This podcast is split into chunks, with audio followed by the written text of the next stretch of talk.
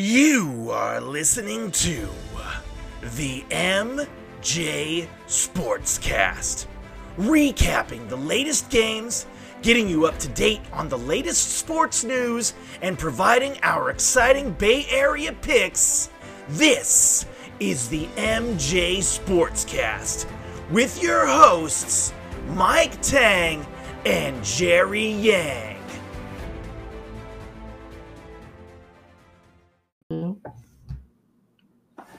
Hello and welcome, guys, to episode 23 of the MJ Sportscast. Jerry Yang, how are you doing today, man? Good, good. Excited for our first uh, live cast. Um, this is going to be a good episode. So, everyone, follow us on YouTube and be able to watch the show as well. Yeah. So, what's on top of your mind uh, this weekend here? Yeah. So this week was, I think, mostly focused on, I think, two parts. There's a Niners uh, free agency and draft prospects. Um, but I watched a lot of the All Star games, and mainly I liked it how it was only one day and it had everything you know done in one day, so you didn't have to wait. You know, on Friday watch the celebrity game, and then Saturday watch a different game, and then Sunday watch another one.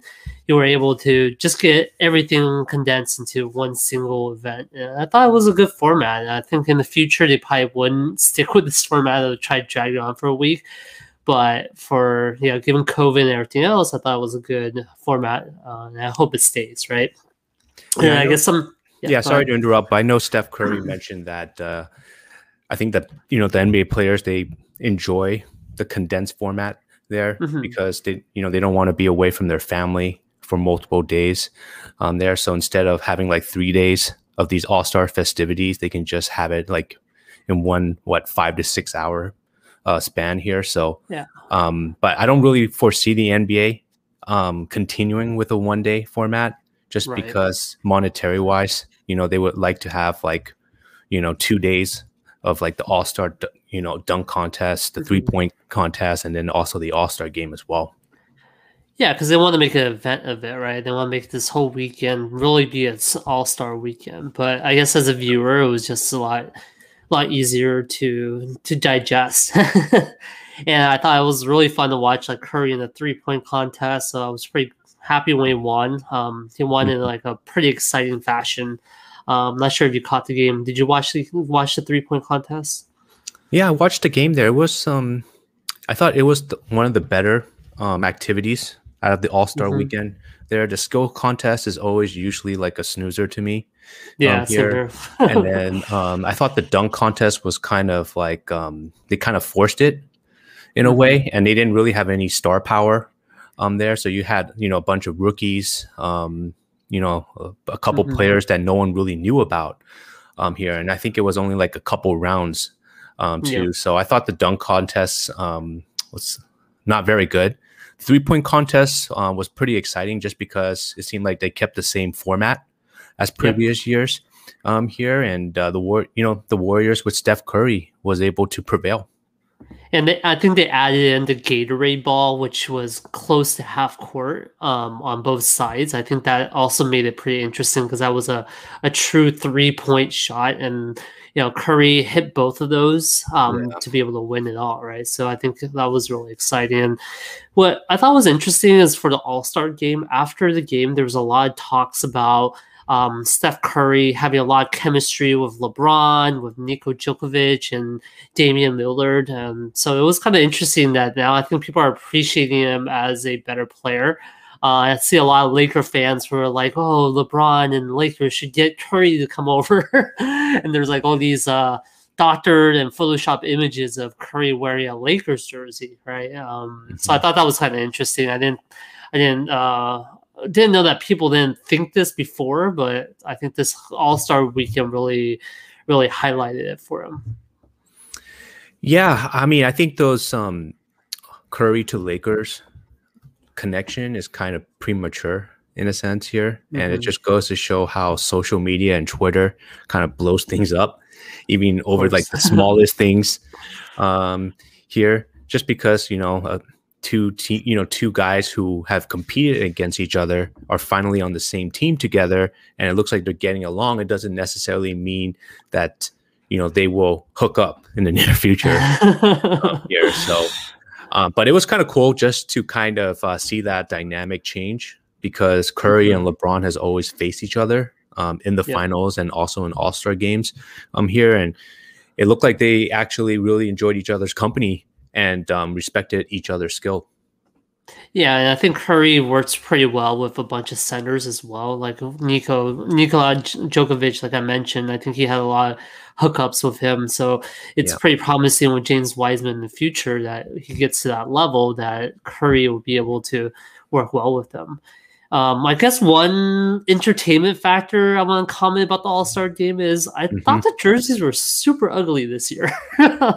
what do you think of it? It was like all yellow and then all blue for team. Yeah, you know, um, you know, you yeah, were not the first one to mention that um, here, and I thought they lacked a lot of creativity uh, mm-hmm. with these jerseys. I'm not sure it's just because they didn't know if they were going to proceed with the All Star game to begin with, and they didn't really want to put in a lot of time um, into the design um, there, but I would rather have them wear, you know, their own like home versus away jersey, like each each mm-hmm. team's like home jersey like, and each team's right. away jersey. That would look a lot better. And they've done that in the '90s and stuff, but mm-hmm. at the same time, they need to create these jerseys because they want to, you know, sell them after the All Star game and make some revenue off it. But um, yeah, I have no idea what was the reasoning behind mm-hmm. the coloring and the design. Yeah, I think you could still sell those jerseys because what you could do is do it, do your home or away jersey, like you said, and then sell like an all star patch on top of it. Yeah, and it becomes like a limited edition, you know, all star patch jersey. yeah. But I think that's like a, a lot better, right? I think the thinking this year was LeBron is from the Lakers, so now he has an all yellow, right? And then um Durant is in the net, so they just all like dark black blue type of color, right? Which I mm-hmm. thought was like, man, it was it just looked weird, right? I think he, I, I think they were trying to make it so that the teammates look like their teammates as well, but it just didn't work for me. I, I would not want to buy that jersey, I think. and I think the other aspect that was kind of a bum about is like the celebrity game. I know it's usually not a good game, but it's just interesting to see which celebrities are in it and which ones like can actually ball, right? I think in the past we were mm-hmm. kind of surprised by I don't know, like Justin Timberlake being able to ball, or um, who else was really good? And like um, Aaron Carter, I think was was like yeah. a guy that did well, and you know just uncommon, right? And these guys that you you didn't you didn't think were basketball players really, or had any like technical basketball skills, and they came out and they were like the MVP of that celebrity game. So it was this kind of fun mashup. And obviously with COVID, I, I, they couldn't make that happen. But I think that's the one part that was a little bit bummed about that it didn't happen. But out, mm. out of the weekend, right? So yeah, yeah, I agree with you. And I felt the game had had um, really no defense as usual. Yeah. Um, here, and you didn't really see too many spectacular plays. Um, a lot of three point shots along a long long threes, but Mm-hmm. Um, I felt like last year's game was more competitive. Um, there each quarter was a little bit closer. Um, but this one it felt like it was just so one sided. Um, here, especially towards LeBron's side. Um, you know, yeah. I think the the East they they had a couple players injured or or due to COVID, like Joel Embiid and stuff, and mm-hmm. they just really didn't compete at a high level. Yeah, I think uh, LeBron kind of put Durant in a bad spot when they were drafting because he drafted yeah. Giannis or Giannis in the first pick, and then it forced um, Durant instead of picking Curry, he had to pick Kyrie, his teammate, mm. right? So, so then once you put Curry and Giannis on the same team, it kind of you're already at a disadvantage there, right? I don't think there was anyone better than LeBron, Giannis, and Curry. Like that, that, that three alone is going to dominate any team, right? Like even competitive teams, you put them against those three, and those guys are playing hard. There's there's no way, right? So, so I think that was, that was already off the off the mark. The, uh, LeBron created a super team already. So, yeah, yeah, I agree with you there. How are the how do you what do you think of the Niners um here? I know last week we were on our first live stream with Beast Rider Ryan Sakamoto, and we kind of talked about various Niner topics and also the NFL um, here. But uh, seems like you know there's maybe some traction and some news, you know, coming um, into free Yeah. agency. Uh, what are your thoughts? Yeah, I think we can get into it when we cover the NFL section, right? I think, but for, at a high level, um, I really think in the NFL draft, the Niners are just going to get a cornerback, especially with the rumors about Jason Verrett testing the free market. And there's Patrick Surtain and Caleb Farley who might be available at 12. Mhm. Um, I think if either one of those guys are there, I think we should pick pick them up. And if we don't, I think um, the Cardinals were four picks later. I think they're 16th pick. They're probably going to pick up one of the cornerbacks, right? Because they they lost Patrick Peterson. Um, so I think they're looking to get younger with those cornerbacks. So the more I think about it, I think that's a little bit more realistic. And then maybe in the second round they pick like a quarterback if they if if there's like someone like Mac Jones or someone available, right? I don't think they can get Mac Jones because he'll probably be gone in the first round. Right. Um, and I just think it's going to be a free agent um, quarterback that will come in. I think I mentioned uh, Jacoby Brissett and um, uh, Andy Dalton as possible too. That are probably going to fill in. And I think we read an article from TK would kind of agree with that as well, right? Tim Kawakami from the Athletics. So, and I agree with him. I think those are probably the most likely. And I don't think we're going to trade for Sam Darnold, right? I think I think the the door has closed. I feel like of Jimmy G. I think Jimmy G is just going to be our starting quarterback for the year. I think Lynch already made that statement out, and you know, there's a lot of over analysis because free agency is about to open up next week, and there's a lot of talks about Patriots wanting to trade with them, and I think if there's going to be a move, it's probably going to be in the draft. Um, but if we come out of the draft and Jimmy G is still a Niner, then it's more more than likely he's going to be a Niner for the 2021 season. Yeah, I mean, I think we've kind of uh, hit the nail on the head on this one um, here. You know, the two needs that we have out of the draft is going to be um, cornerback, and then if we can't sign Trent Williams, it's going to be an O lineman um, there. And we have like ten players or ten draft picks um, here, so you know, f- looking at that, I don't really see us being way too aggressive in the free agency market um, here. And Mhm. um, what I've also mentioned too is that you know after we go through all these signings and all these needs, guys like uh, Kyle Juszczyk, a fullback, he probably will not be re-signed um, with the team again um, here, Mm. among others. You don't think so? You don't think they'll keep using? Yeah, yeah. I mean, Kyle Shanahan loves him, loves the way, um, loves the way he adapts into the offense. But Mhm. you know, I think he's going to cost a little bit too much um, to keep, and we just have so many needs there, and we can definitely talk a little Yeah. bit about that um, here too. So, um, And I then want, Niners, yeah, Niners cap space also came out that they're going to have 28 million to work with this year, right? So I think we have to kind of think about what they can do with 28 mil. If they do sign Trent Williams, that's going to take up most of it, right? Because Williams is going to need 18 million, right? So we're going to Yeah. have 10 million to work with. That's that's going to be pretty slim at that point. Yeah, um, I'm not sure exactly how much of a cap hit it's going to take uh, if we sign Trent Williams for about 23 million or so um, here. But um, I heard some reports it might be maybe eight to nine million towards the cap if he signs Oh, for 23 million, and it might be Oh, even most of it will be bonuses and. Yeah, is that what- yeah. Okay. okay. so. That's So, yeah, a lot, I th- I think That's it's like kind a of- third of the contract. and I think it's pretty promising that he will resign um, here. I think Yeah. he was on Chris Collinsworth's um, podcast and Richard Sherman there, and he looked he seemed pretty optimistic about um, That's coming right. back to the team. And uh, you know, I think people, you know, they oversee the fact that players after ten years in the league, they're just very comfortable with certain coaches, mm-hmm. with certain teammates, and with certain systems. Here, does Trent Williams wants to go to a situation like the Jaguars or something? Where they're kind of rebuilding, I think Trent Williams is looking to, you know, be in a winning situation and capture that Super Bowl title. Well, I think the more likely team he would go to, I think Beast Rider mentioned it too, is the Colts, right? Because the Yeah. Colts will have a winning culture. But I do agree with you that I think we should keep Trent Williams mainly because of free agency of left tackles. He's the best one, right? and then in the draft, the only good uh, left tackle is Penei Sewell. Um, he's a good plug and play left tackle.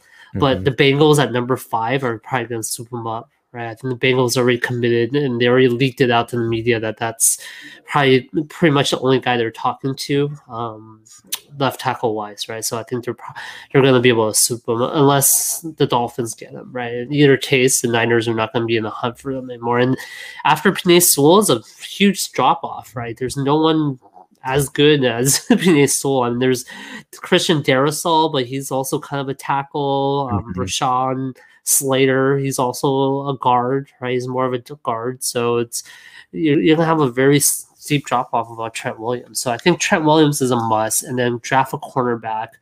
And then I think for the fullback position, if we don't sign Juszczyk, I think we can probably get like a strong tight end in free Mhm. agency. So a guy like um, uh, John Jonnu Smith uh, from the Titans, he's gonna hit the free agent mark. He might fit that mold too, right? He's kind of a big dude, and and um, yeah, so someone like that I think could could probably come in and be be in that fullback slash tight end position and and fit the blocking schemes and stuff like that. So, and there's even talks I think of Delanie Walker possibly coming back. Right? I know Delanie Walker is super old, but you know he was a former Niner here, and I think he still got it. So that'll be Yeah. interesting. You know, fortunately, there's a lot of options to choose from, both in the draft and also from free agency um, here. So I think the Niners are going to, you know, have their needs board and their want board, you know, and Mhm. I think like that a backup tight end is probably they would probably maybe draft one um, f- five picks into it, maybe. You know, I don't think they're going to go Kyle Pitts to be honest that, with that first Yeah. round um, pick. And you mentioned Slater, and he's the name that's mentioned a lot in a, with a lot of teams, just Yeah. because he can go from you know top ten to maybe like in the top fifteen or so um, here. But if if we can't sign Trent Williams, I think Slater was probably a target. But he's a guard, right? That's a problem. I don't think he's played left tackle. I think he played maybe a couple games at left tackle, but I think his more comfortable position will be guard. So if they do get Slater, I think it's going to be like a questionable decision, like similar to Mm. Solomon Thomas, who kind of, I think, changed his position too. I think he was more interior line, um, but got moved to, or maybe the opposite, right? I think he was more an outside linebacker and moved to inside linebacker, defen- uh, Yeah. defensive linebacker. Um, so he felt a little bit un- out of position. And if we do this with Slater, I feel like it might be setting us for that disaster, right? So, so I think I agree with you on when you were on on Beast Rider's podcast. I know Beast Rider kind of shut you down there a little bit by saying Trent Williams is not the priority, but I think he's the priority, right? Mainly because he's so hard to replace, you know. So Yeah, well, you know, while we're on the topic of football, you mentioned Jason Verrett. Um, you know, is listening to other teams reportedly and going to hit like the free agent market. Um, here, do you see him possibly leaving the 49ers or coming back um, here as the the number one cornerback with the team? Yeah, I, th- I think he'll be back. I think um, all that news that came out is because um, the agents are just trying to um, stir up the pot a little bit as a negotiation tactic, right? I think that's why. I think that's what happens when this, these news come out. It's because they're they're trying to um, have some type of leverage going into uh, renewing renewing a player, right, and negotiating with the team. So I think he'll be back. Uh, If he doesn't, um, I think either way we should still get a cornerback in the first round because we do need a better number two. I think Mosley is more of a number three, and I think Witherspoon is probably done with us, right? So, um, so yeah, I, I, I see Verrett coming back. Um, if he doesn't, uh, yeah, I think it's gonna be a- a scramble. Right? they probably will have to sign um, Witherspoon back just to be just to have a uh, guy they've worked with, and Mosley will be back, right? I think Mosley's already he's a restricted free agent or something like that. I'm not sure, but I think Mosley will definitely be back with us, right? So, Yeah. um, Yeah, so I don't think I don't see Verrett leaving, but if he does, I think there's definitely a plan B for him. He's a little bit more replaceable than Trent Williams, right? So I, I wouldn't prioritize him as a resigning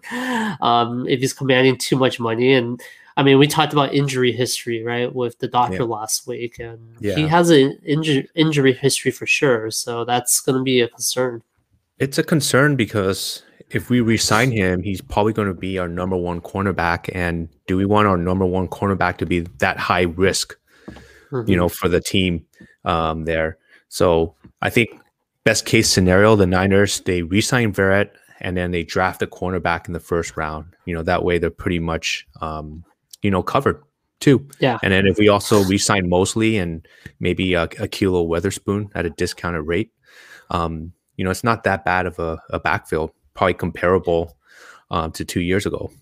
Yeah, and our front seven will be better too with Bosa back, so that'll Yeah. definitely help our secondary um, in terms of coverage. Right, when we have a better pass rush, it's definitely going to relieve them. And I think the most unfortunate part is that this this draft doesn't really have good pass rushers compared to the Bosa year. Right, Yeah. the Bosa year, quite a few names I think could have replaced it. And even last year, I think we might have had a few options, but this year slim picking. So um, yeah, and you know, we'll see how it goes. I'm, I'm just kind of curious about Dee Ford, right? I'm still kind of racking my brain on what to do with that guy, right? I think he's most likely done with the team, but if he's healthy, is he a viable option? I don't know, right? So Yeah, I think right now for Niners fans, uh, we should expect Dee Ford to not play um, this coming season.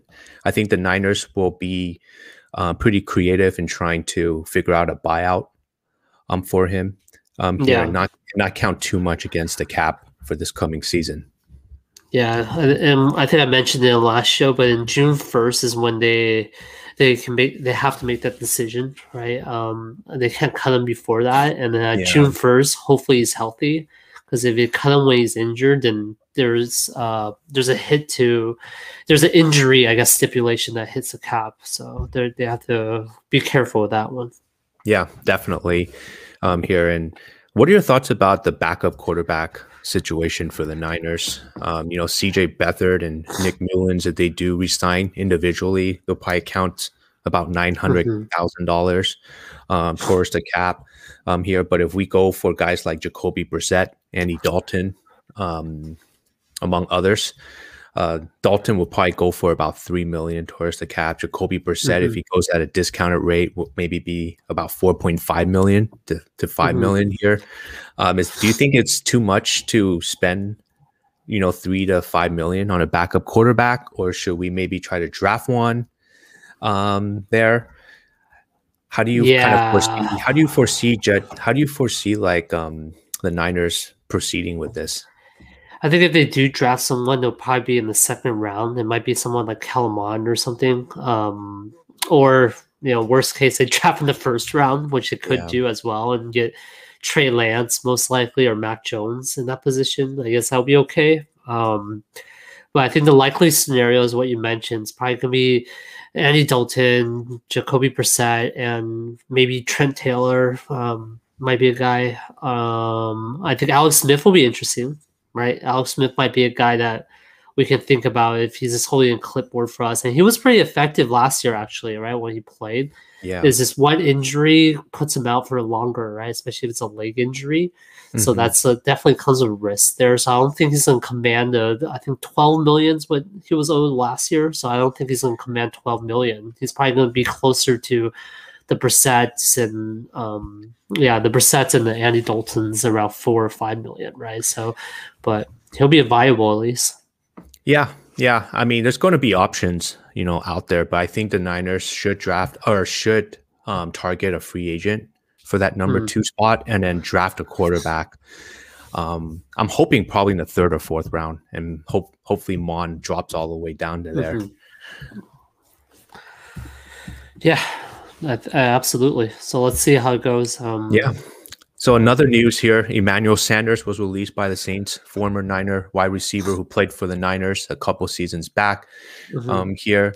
And then also Dak Prescott uh, signed a pretty gigantic deal um, coming off um, a pretty pretty bad injury here. Four years, 160 million dollars, 126 million dollar guarantee. You know, Jerry Jones with a big pocket. You know, um, but my my thinking is okay. You know, maybe Sanders can come back um, here.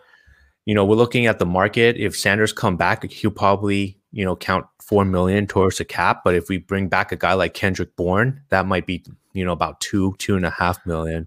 Do you think we should mm-hmm. just kind of keep keep what we have in Kendrick Bourne, or should we try to um, lure Emmanuel Sanders back uh, with the team again?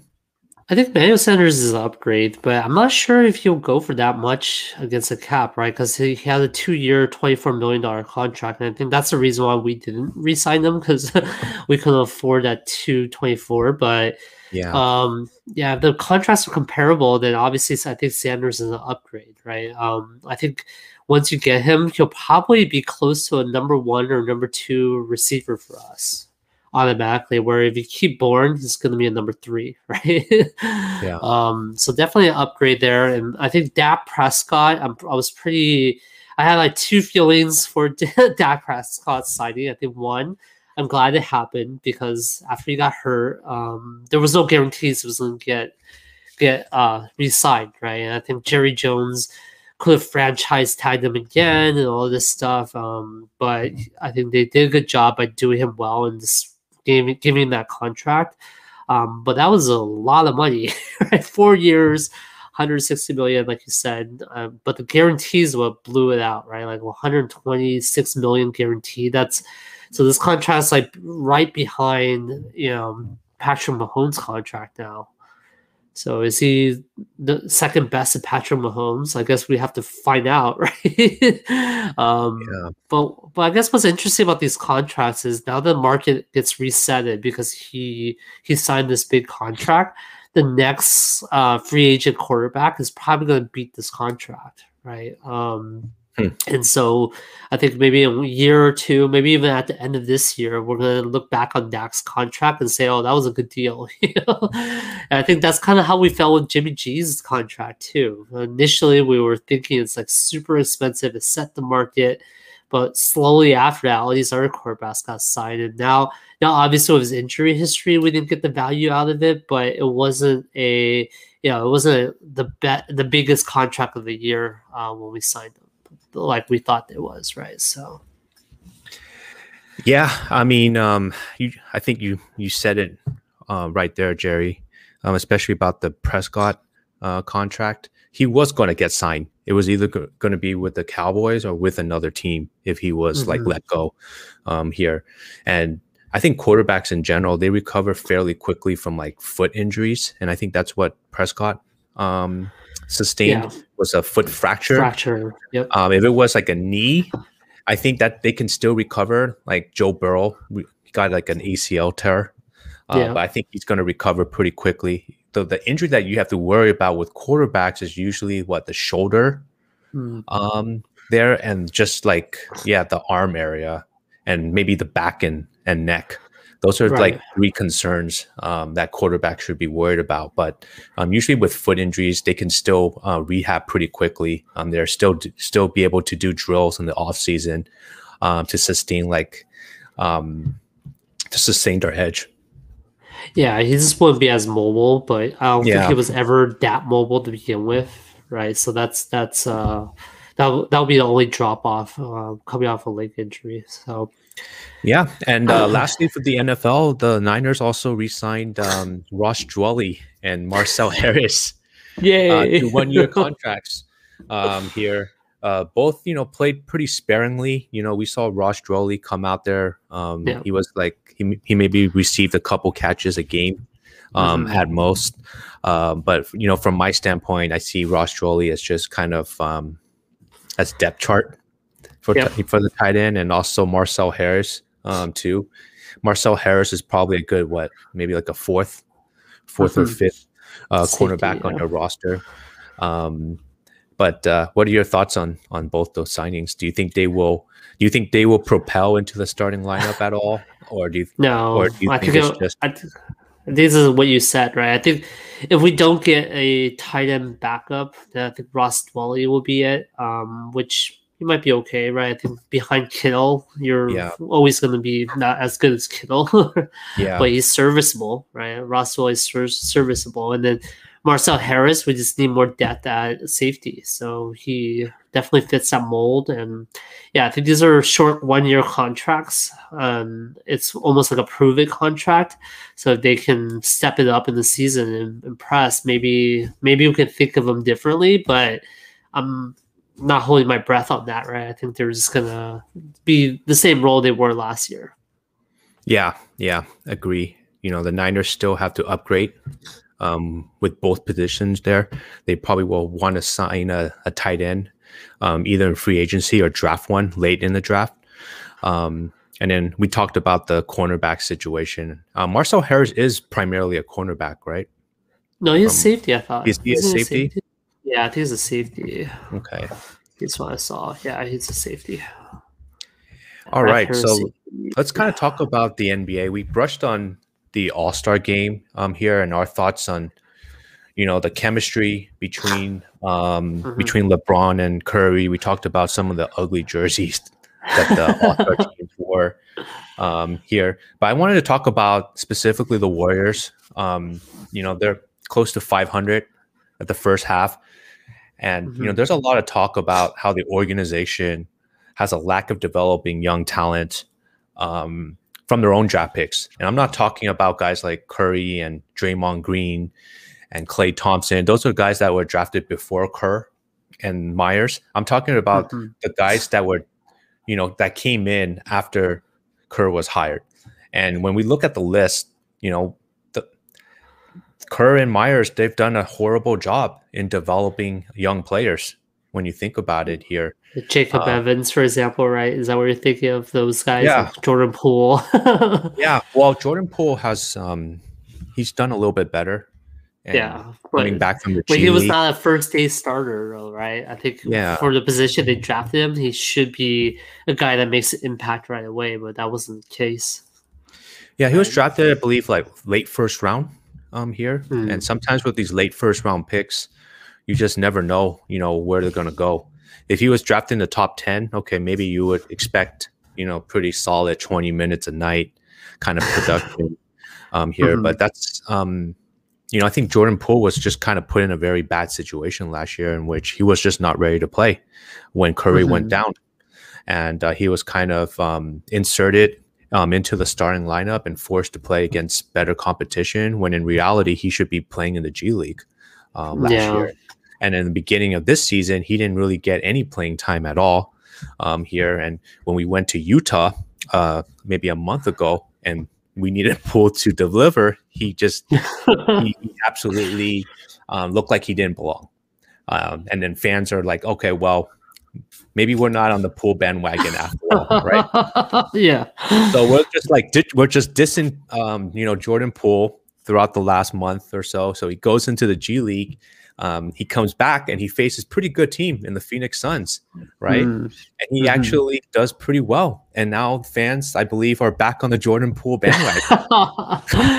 he's just so up and down, right? I, I've, I, I just, yeah, he's just so up and down that I, I can't put my hand on, on how good he is, right? But um, speaking about all the picks, I think probably the best pick they've done so far. Um, obviously, James Wiseman is a very conservative, safe pick, so I want to count that. yeah. But I think Eric Paschall is probably the best, right? Um, Eric Paschall is the one that really panned out so far. Um, but yeah, overall, I agree with you, right? Like guys like Jordan Bell and Jacob Evans, or even look at this season, right? Like J- James Wiseman's great. He's a guy that we picked and we um very safe, and he's in the starting lineup and all this stuff. But what about Nico Mannion or Justin Jessup, right? like those guys were picked in the second round but they're G League players, you know. And then I think there's other teams that are picking um, second rounders that are at least in the bench, you know. so, Right. so I, I don't know. Like I think I kind of agree with you that they're not really good at picking players. Um, but I'm not sure how they can over, overcome that. Right? I think I don't know if getting a guy like Jerry West back. You know, I know he's committed to what the Clippers now. Um, mm-hmm. You know, I think that's why we had guys like Klay Thompson and Draymond Green because he was on the advisory board to kind of help uh, the GM at the time to pick the better players. You know, and then once he he left, dramatically the team got worse on drafting you know so i don't know if there's a direct correlation but it sure seems like it you know yeah i mean it's i think it is an issue and you mentioned uh paschall here and yeah he may have been a good pick but it feels like he has digressed uh this season here mm-hmm. um you know but for the second round pick that's yeah, pretty good, yeah. right? that's but pretty good. It was also first team all rookie team right? Yeah, that's true. So, like when you're first team all rookie, you kind of expect that next season to progress into a better player um, yeah. here. But kind of looking at the numbers with Paschall, um, you know, last year he shot like about 28.7% from mm-hmm. three. This year, today, he's 28.9. So he's only Im- improved like point point two percent from last season here. And in this modern day air in this modern day NBA, if you're a role player, here and you don't do um, anything significantly well in terms of maybe blocking shots, scoring, or even rebounding, you better be able to shoot and space the floor here.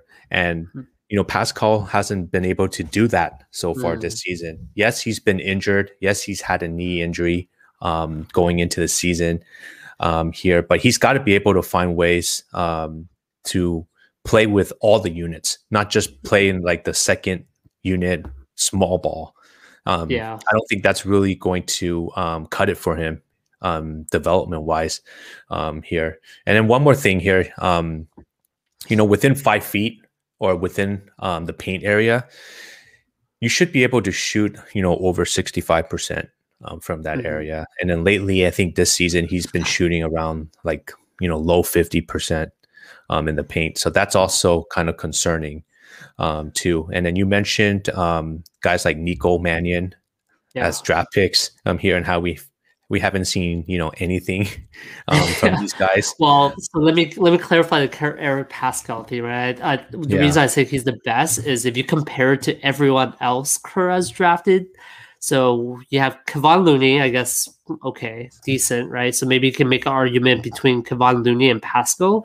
But after that is what Patrick McCaw, Damian Jones, mm-hmm. Jordan Bell, Jacob Evans, Alen Smailagic, Jordan Poole, Jessup, right? Like if you put it against that list of players, Paschall is one of the better ones, right? Him and yeah. Looney are the two better players that Kerr and and um, you know Kerr and Evans um, drafted, right? Or Myers, sorry, Myers drafted, right? So um not not great right? Like because you already mentioned all the flaws of paschall also right?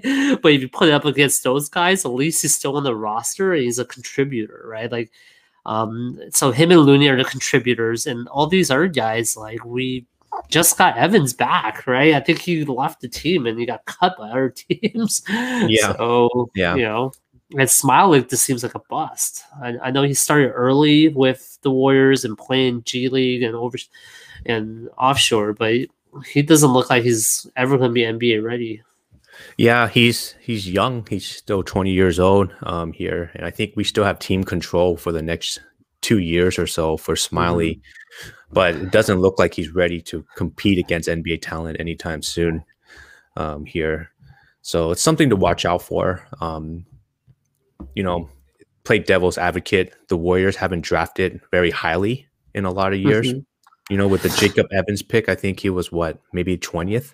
28th, yeah. Yeah, close 28th, to 28th yeah. or so. It's tough to find real impactful players sometimes. It's such um it's such a crapshoot. But it still doesn't mm-hmm. give them an excuse to strike out on so many uh, young players in the past like four or five years. Right. I Agree. Another thing to kind of watch out for is that the Timberwolves, um, you know, they have the worst record um, in the league so far um, here. And what does that mean? The Warriors, um, you know, if they get they get the the Timberwolves draft pick um, here, if it's like not top three, so It's a protected pick, right? Yeah, but the protected pick. So the Wolves have a four, about a forty percent chance of keeping the pick if it's a top three at this moment Mhm. here. The Warriors have a twelve percent chance of taking the fourth pick, right? Mm. And also about forty-eight percent of taking the fifth pick here. You know, and that's pretty important because the 2021 uh, NBA draft, they say it's like a five-player draft led by Cade Cunningham um, Mhm. here. So if the Wo- if the Wo- if the Wolves have the worst record, then the the Dubs have about a sixty percent chance, you know, at the top five. So we kind of want to root for the Timberwolves to keep losing. To be honest with you, Because you get the pick next year, right? Because it's a protected pick. yeah. So if we don't get the top three, then next year or year after, rather, it becomes a unprotected pick, right? So they're they're going to do worse. We can possibly have the number one.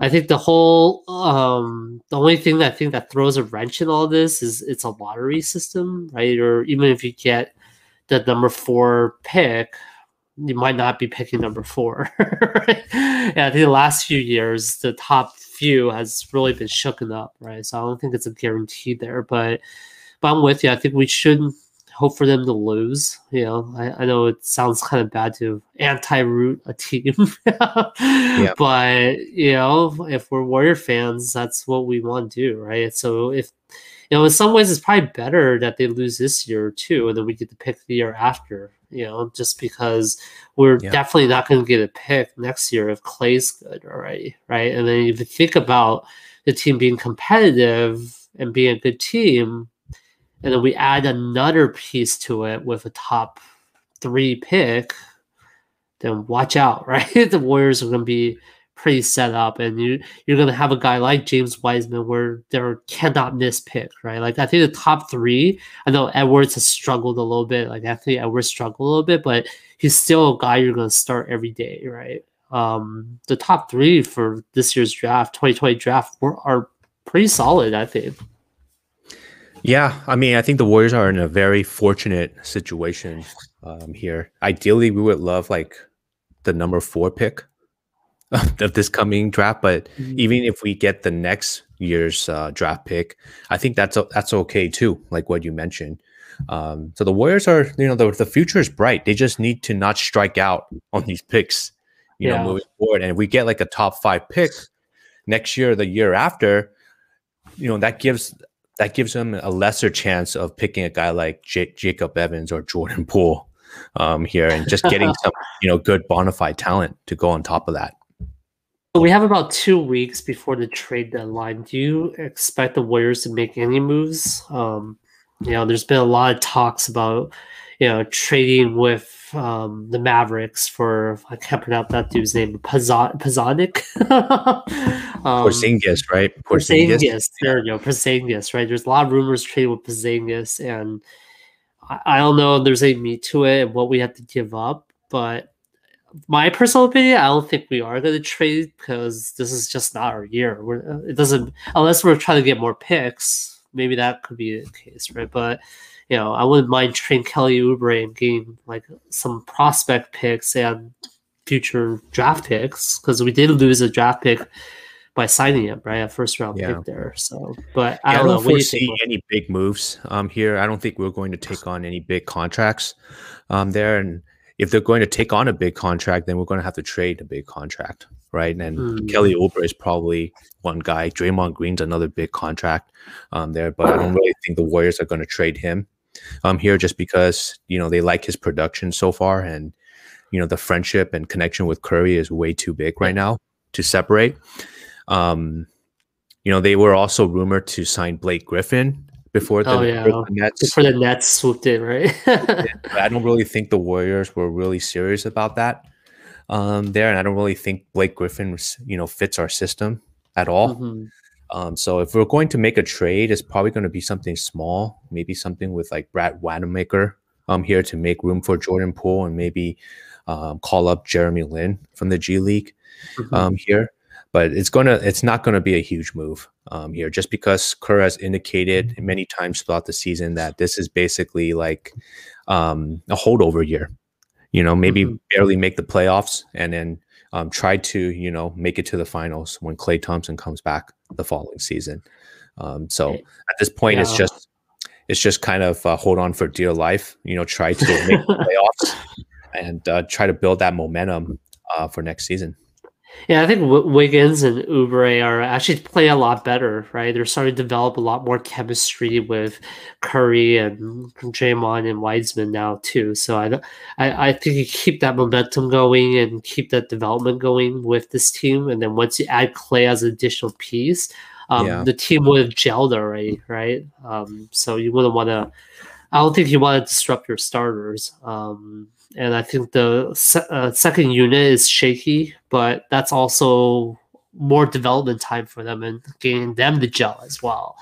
Um, so I, I, like you said, development year. I think last year we saw some good results, right? When when this bench second unit was basically our starters, you know, and you know they've come a long way, right? Like a guy like Damion Lee he's yeah. looking a lot better, you know. So and he's benefiting from that. I think Mark Marquese Chriss would have I also if he didn't get hurt, you know. So so I think if you get one or two guys from the second unit to kind of be breakout stars and guys that you keep on the bench going forward, then this team will have a lot of depth down there, and it'll be young young guys that will be stepping up.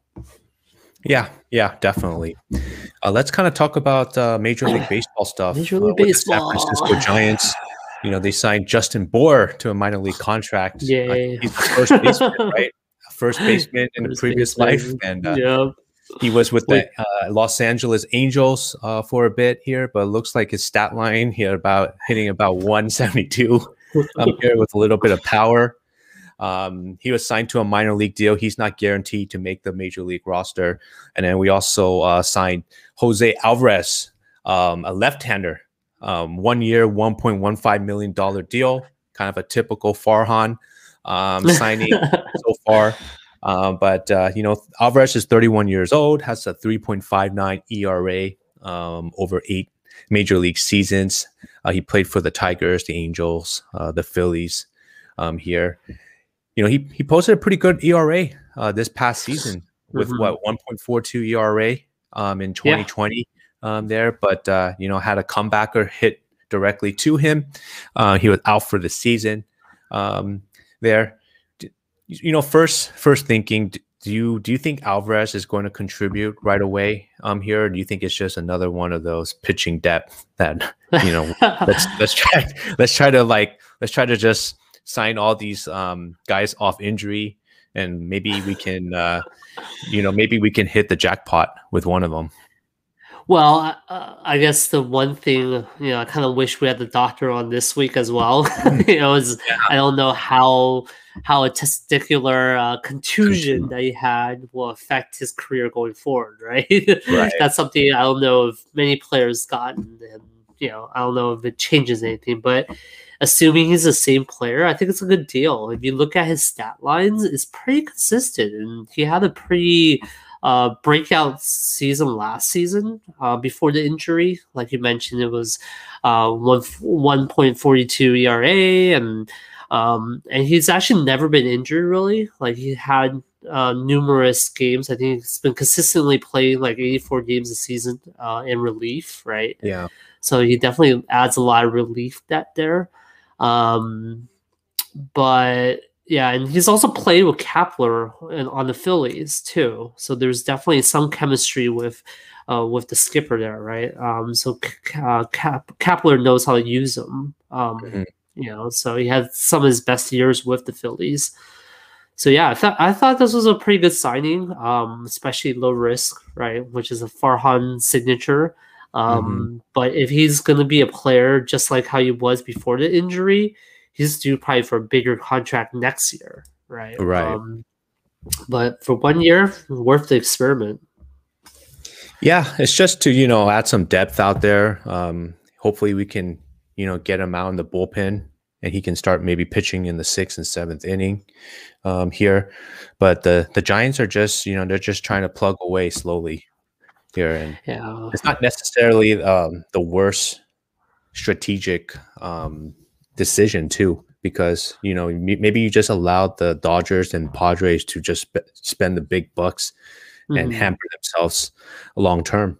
You know, while we gain some um, financial, you know, payroll flexibility for this upcoming season um, here. So I think like after next season, we're going to be we're going to only have about what 20 million 20 25 million dollars invested Yeah. into the into the players and from there we can we can start you know spending and you know signing signing some Mhm. big name players Yeah, it would be like a hundred million dollar and cap space room to work with, right? So, so that's going to be exciting. I think that's uh, you know not a bad strategy. Um, and then I think that's where it's make or break for Farhan, right? If he can't make it work with that cap space, then Yeah.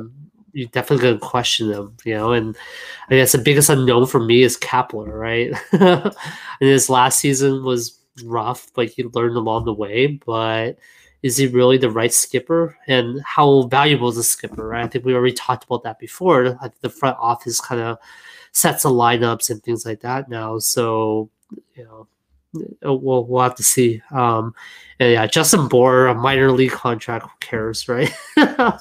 i think it's just like another uh let's just let's just test the waters a little bit and if he's great then we win right? But if he's not then you don't lose anything so. Yeah you know spring training is is here. The major league baseball season will will be uh here not too long. So it's something to be excited about. I'm sure we will cover a lot more giant stuff um as the season approaches but uh the looks like the nfl draft is coming up pretty soon right like what, Uh, 50 days away or so i think It's yeah, something 50 like that. It's in August, right? Or uh, sorry, April, right? April. Yeah. and the punch so we're already in march so Yeah, so we're pretty- less than a month away. yeah, it's coming So up pretty soon um, here, and I'm sure we're going to hear a lot of uh, rumors on who we're going to pick. yeah, You know, it's, we, we've we've covered quite a lot of players. it'll be going from- exciting, right? Yeah. Because I think this year a lot of people are really anticipating this to be a big draft for for a lot of people. So we're, you know, it'll be interesting to see what the Niners do because it's going to be, you know. Um, a pretty big change for us. So I think April 29th, that's the exact date. So we still have quite some time still, but Yeah. uh, free agency does open next week. So I think next week there's going to be a lot of moves across the league. Um, be interesting to see who we keep. And we didn't franchise tag anyone, which is not a surprise. Because if you franchise tag a guy like Juszczyk or like uh, Jason Verrett, I think there's a franchise tag minimum of like 30 million or something. So once we Wow. franchise tag someone, then you're you're pretty much locked into that guy, right? Yeah. you lock up your tap space, so I, I, we can't afford to franchise tag anyone, and that's why even Trent Williams we couldn't franchise tag, right? We wouldn't fit that that 30 million tag. So, so yeah. All right, I think that uh, wraps up this episode, right? Yep, yep, yep. Well, tune into us. We're we're gonna be on, you know, Yang Mondays and Tang Thursdays on Beast Riders uh, YouTube channel. So make sure you tune in there. Yeah, um, we're to be there. Um, you know, hopefully on a weekly basis. Uh, Ryan Sakamoto's, um, you know, he recently joined Sports Illustrated, covering the 49ers on there. So watch out for some of his um, his articles online. He's always has some great daily content um, there with his live streams, and uh, you know, also make sure to you know follow us on YouTube and also on a lot of the uh, podcast platforms like Spotify, Google Podcasts, and Apple Podcasts. And we will definitely be doing more of these uh, streaming um, streaming stuff. And we hope to you know have some fans you know come on and answer some questions along the way too. Yep. All right. Well, that concludes uh, episode 23 of the MJ Sportscast. Uh, for Jerry Yang, this is Mike Tang. We'll see you next week. Take care. Thank you for listening to the MJ Sportscast. Be sure to follow us on Twitter at the MJ Sportscast, at Mike408, at Mind of Jerry 11. Tune in next week for another exciting episode.